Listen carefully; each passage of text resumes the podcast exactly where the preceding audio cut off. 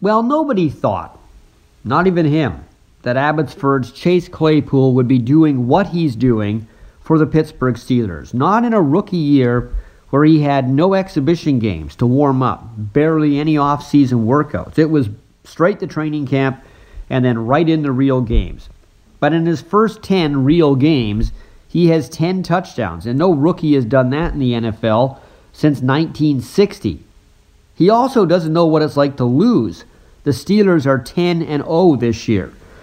Claypool has scored 8 touchdowns on passes and 2 running the ball as well. He is 6'4 and nearly 240 pounds with speed and good hand-eye coordination. He is a frightening sight for any defensive back who has to cover him.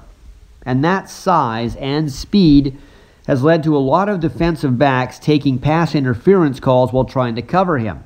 But that is something the Steelers would like to see him fight through. It's nice to get the PI, but instead of that, perhaps push through the defender and try to get a touchdown.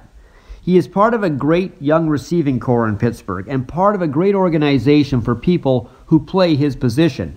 For whatever reason, going all the way back to the mid 70s when the magnificent Lynn Swann was playing in Pittsburgh, the Steelers always seemed to find great receiving talents and work them into being stars. They even got the highly combustible Antonio Brown to concentrate on his job for a number of productive years. Now, Claypool is not going to give Pittsburgh Antonio Brown grief. He's as cerebral as he is physically gifted, and he's in the right situation to start his career. He's with a winning organization.